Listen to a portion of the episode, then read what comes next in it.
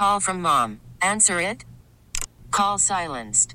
Instacart knows nothing gets between you and the game. That's why they make ordering from your couch easy.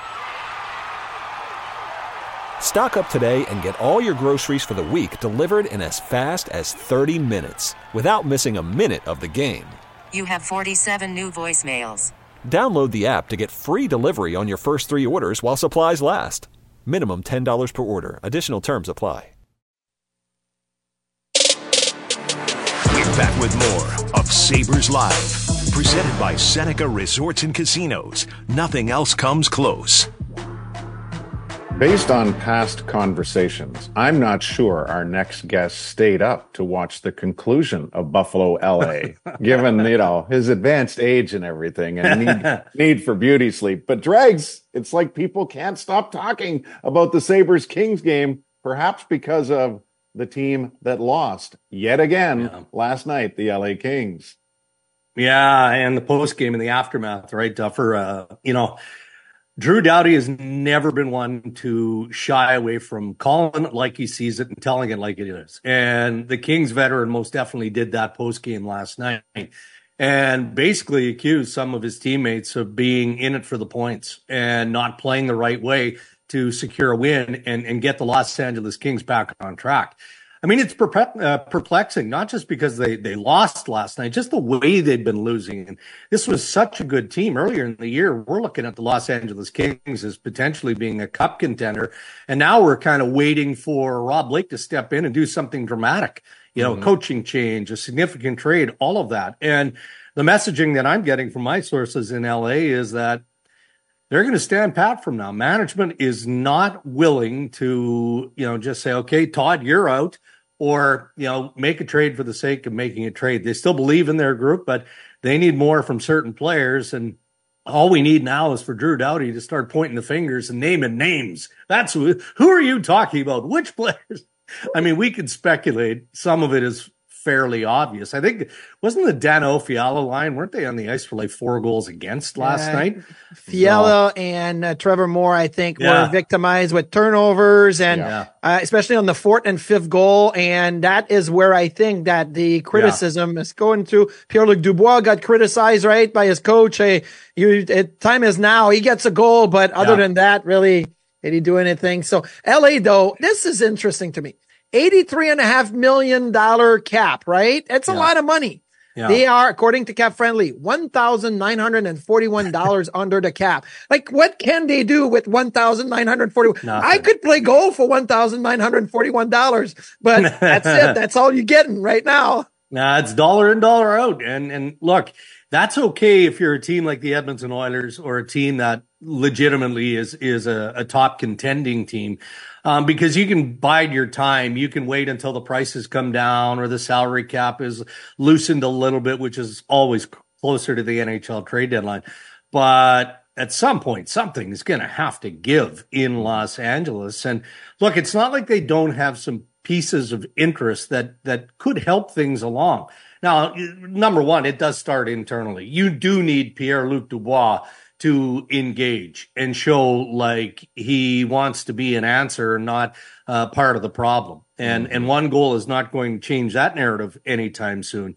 Um, but I'm, I'm watching on social media, and earlier this week on Insider Trading on TSN, I lumped two young players together in Philip Broberg, who's playing in the American League with the Edmonton mm-hmm. Oilers organization, and Arthur Kaliyev, who obviously doesn't play the way that Todd McLellan needs him to play because he's been healthy scratched multiple times this month. Mm-hmm. I mean, mm-hmm. you're talking about a, a, a real good offensive piece. So the message is being sent to Kaliyev. Broberg still wants out of Edmonton because he wants an opportunity to prove that he can be an effective NHL defenseman and doesn't see that fit in Edmonton. And uh, I saw McLellan was was responding to a question about Arthur Kaliyev potentially being unhappy and looking for a move. And he basically said, I'm not quoting him verbatim, but hey, look, it's not like Arthur Kaliyev picks up the phone and calls some guy in Toronto that says that I want to move. No, his agent is doing that. Well, my report wasn't about Kaliyev. wanting out of Los Angeles. It was about a player who needs to play. And if, if, if that's not within the LA Kings organization, then teams pay attention to that. You guys know this. I mean, mm-hmm. one of the first thing that scouts or general managers do, they look at games and then they look at opportunity. And if a good player, young player has been scratched multiple times, as Arthur Kaliyev has, guess what's going to happen? Mm-hmm. They're going to inquire. But look, the, the, the the messaging from Rob Blake has been consistent as well. They're not interested in moving Arthur Kaliyev. Would they consider it? Yes, depending on the offer. So Cal- LA's kind of taking it in multiple different ways. Kaliyev's had a tough year offensively. There's no denying that. He's been scratched five of the last seven. I would love to focus uh, lots more on LA, but we've done a ton. But I will say this uh, their next game, remember, this is a team that has two wins in 14. They are yeah. at Colorado Oh boy. At St. Louis and yeah. at Nashville, who's at their heels, as are the Blues as far as wild card. And yep. It's possible, based on how last night went, that Rittich will get the next game and maybe he gets more.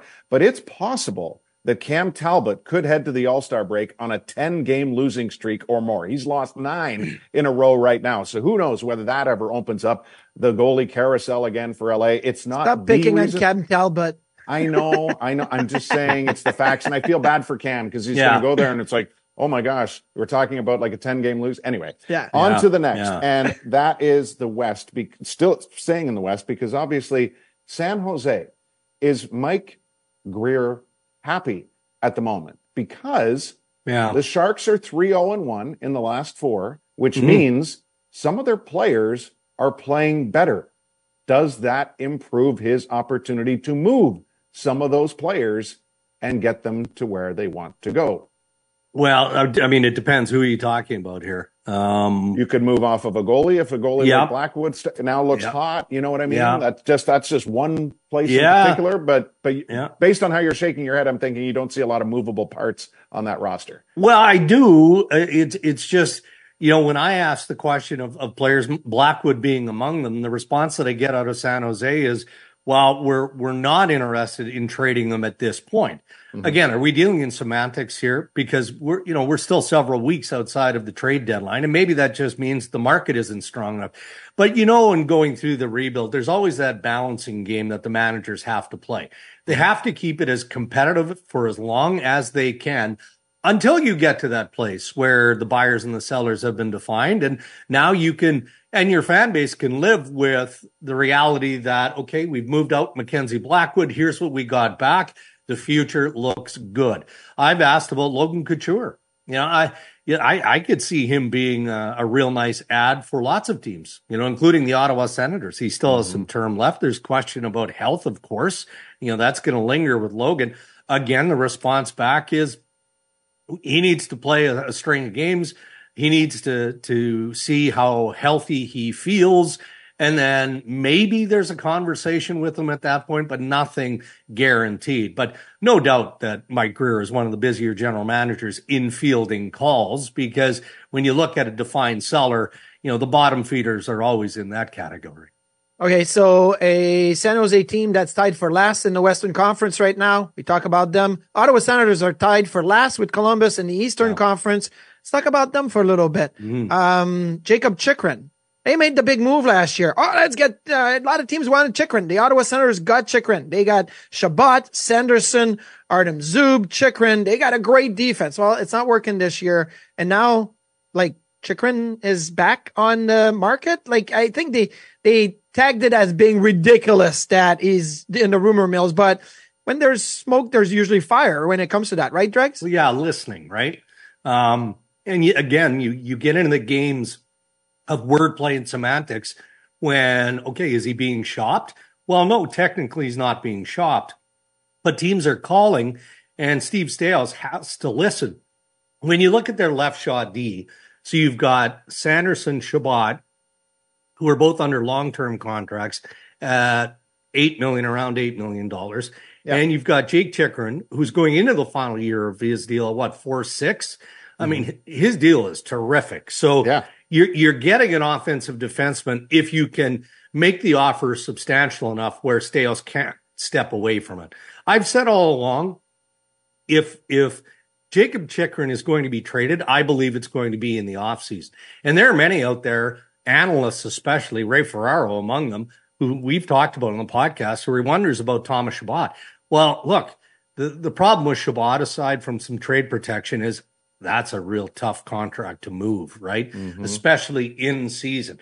But Ottawa has some specific wants and they feel like they have specific needs as part of a makeover of the roster, a bit of a renovation to get this group more competitive. They're playing better of late. So, you know, the players are maybe finally listening to what Jacques Martin has been preaching since taking over that bench. But the, the whole Chychrun thing is is complicated, but there is no question that there are teams that have interest. And the other thing here too, fellas, and Marty, you touched on it. Steve Staios didn't make the Jake Chychrun trade. Mm-hmm. Pierre Dorion did. So when you come in as a new management group, you don't feel any obligation or tied to a player. What mm-hmm. you're tied to is the future of the organization and the pieces you can use as assets to make that future brighter. Um, as far as I mean, Ottawa division rival. Let's let's take it back to the Sabres for a second. Yeah. I mean, they, they they snapped out of the doldrums of the Anaheim game to win last night. Yeah. Uh, do you are you hearing much Sabre related as far as you know teams approaching them, them approaching others, and their needs or wishes at this point? No, I mean just the usual stuff, right? Um, and nothing that you guys wouldn't have heard before. And you know, Kevin Adams will acknowledge that you know he's he's making his calls, he's taking his calls, but it's it's reasonably quiet, which isn't unusual for this time of year because you've got the All Star break looming, right? Um, and normally, what happens is soon after the All Star break, uh, the parity is still there, but there's more of a, a willingness and appetite for clubs to to really start to to dig down. How many mm-hmm. times though do you see teams actually get a jump on the trade market? Doesn't happen very often. We have seen it. You know, it's two three weeks prior to the deadline. You'll see teams make moves, but specific to Buffalo, no, nothing unusual. Just more of the same.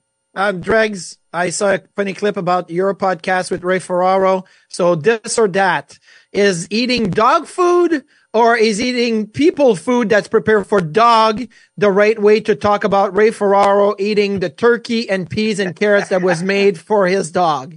Well, it, I mean, by definition, it's dog food, which is why I reacted the way that I did.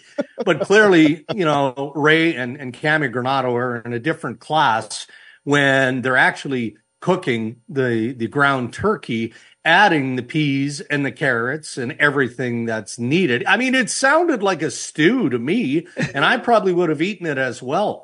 So I was mostly concerned with the obvious, which was I, I said, well, when was the turkey made? Yeah. And, you know, it sounded like you know, Cammi had just kind of whipped it up earlier in the day and mm. didn't put mm. dog food on it. And Ray thought it was free game and it was so his lunch. Ray thought you spent a lot of money on dog food, but making your own dog food is way more expensive than just buying the giblets at the pet store. it seems like it to me, but uh, I mean, you want to talk about health conscious people? Oh, yeah. Cammi, Ray, their kids, man, they are dialed right in. So uh, I'm not surprised by it, but it's a great the, story. We had some fun. Do you remember the infamous Mike Modano work stoppage dog food quote? No, oh. I don't. Uh, I'm sure it was the, uh, uh, well, I'm, I should not say I'm sure, but I would think it was the 0405. Yeah. And at some point, the players get a stipend, right? Yep. Yeah. Yeah. And Modano's quote was, I couldn't even feed my dog on this. oh so boy! That oh yeah. Well, there, there used to be some well, spicy quotes great. going back and forth way back in the day. You know, you know, oh. starting with Chelios and Bettman, and then on and on. Oh and on yeah. On. You know what I mean? So I remember uh, Robert Esche calling himself a redneck in front of Bob Goodenow. He says, "How am I supposed as a redneck to tell all my redneck friends that I'm passing on seven hundred and fifty thousand dollars?" Like, yeah. try to explain that because he's in, yeah, you know, he calls it God's country in Central New York, Utica, and all of that, but he literally stepped up and called himself a redneck, redneck. in front of the whole Players Association room. Oh, the good old funny. days, man. The good old oh, days. The old, right, we, we, have no the old Dreger face days. That was a little yeah. later, but that's the good old days too. Yeah, oh, yeah. So, well, here's hoping no more work stoppages in the future. But real quick, what can yeah. avoid a work stoppage is more money in the coffers of the owners, which means expansion. So we don't have time to get into Utah and the no. logistics. Just give us your team nickname for Utah should they enter the NHL. Oh, geez, I don't know. Um, I said the silver tips. like Everett oh, Silvertips. Yeah. But I guess the owner of the Utah Jazz, who's the guy behind the hockey team, wanting the hockey team, he said the Yetis, the Utah oh. Yetis. Uh, that sounds like the Anaheim Mighty Ducks. I don't know if I'm going with that. Right. I'd have well, to, give me a week to think that one through. I, I, we will absolutely do that. We will see you in a week. He's Darren Dreger from TSN. He's our hockey insider. Thanks, Dregs. Have a great weekend. Back after this on